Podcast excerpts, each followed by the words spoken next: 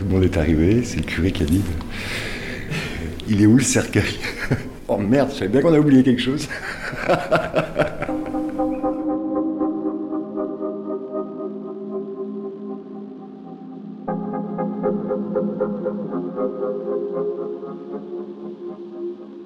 Déambulation autour d'un cimetière face à la rade de l'Orient.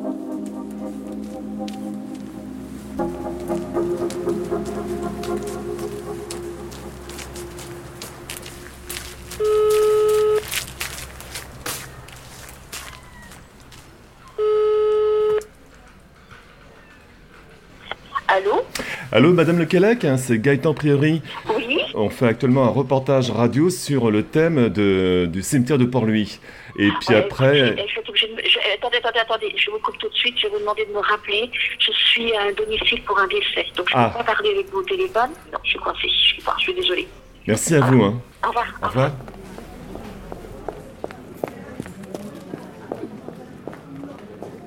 On en parle, mais les gens n'aiment pas trop parler de, de la mort, alors que nous, au contraire, je trouve que c'est très bien, parce que même pour les enfants qui sont loin, on fait le nécessaire avant, de façon que eux, ben, ils ont juste que les papiers à s'occuper, c'est tout.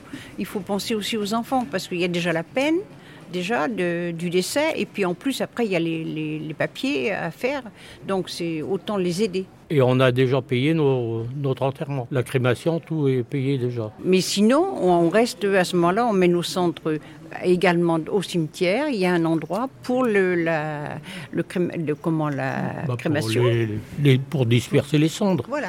Et des concessions qui étaient terminées, que personne s'en occupait. Ils ont tout, tout plani ça. Ils ont fait euh, un endroit pour disperser les cendres et un autre endroit pour mettre les petites tombes, pour mettre les, les comment les, petites boîtes dedans quoi.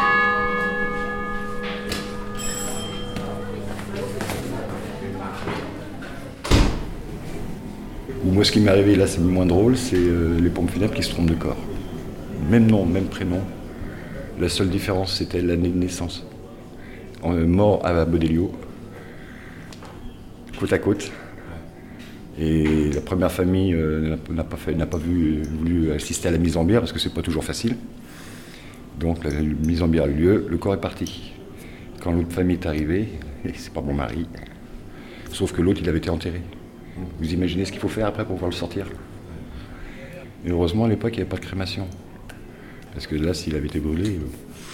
euh, Eh oui Ça, c'était les pompes funèbres générales. Bah, c'était avant y avait- quand les pompes funèbres générales avaient encore le monopole.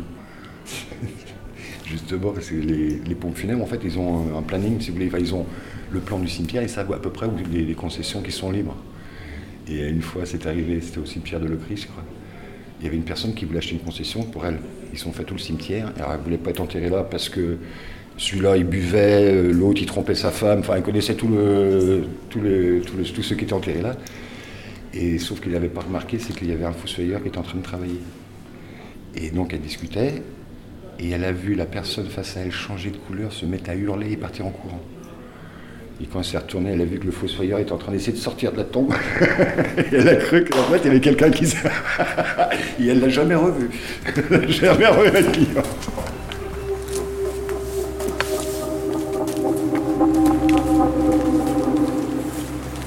Pense que si on peut prendre les devants et surtout d'en parler avant, parce que je connais plein de gens qui disent ben moi je sais pas ce que mon mari veut, je sais pas ce que mes enfants veulent, et je pense qu'il faut, je trouve que c'est quelque chose à respecter. Il faut dire ce qu'on a à dire avant. Euh, L'autre jour, je lui ai fait écouter euh, nos filles et ma petite fille qui chantait, euh, ma fille qui est chanteuse, je lui fais écouter. mais bon, je lui écris tous les jours parce que ça me permet de lui expliquer ce que je fais et encore de l'associer de lui parler de la société, des fêtes, des gilets jaunes, de ce qu'il aurait pensé, de ce que je pense. euh, Ça me fait du bien. Alors que je ne crois pas du tout à l'après ni quoi que ce soit.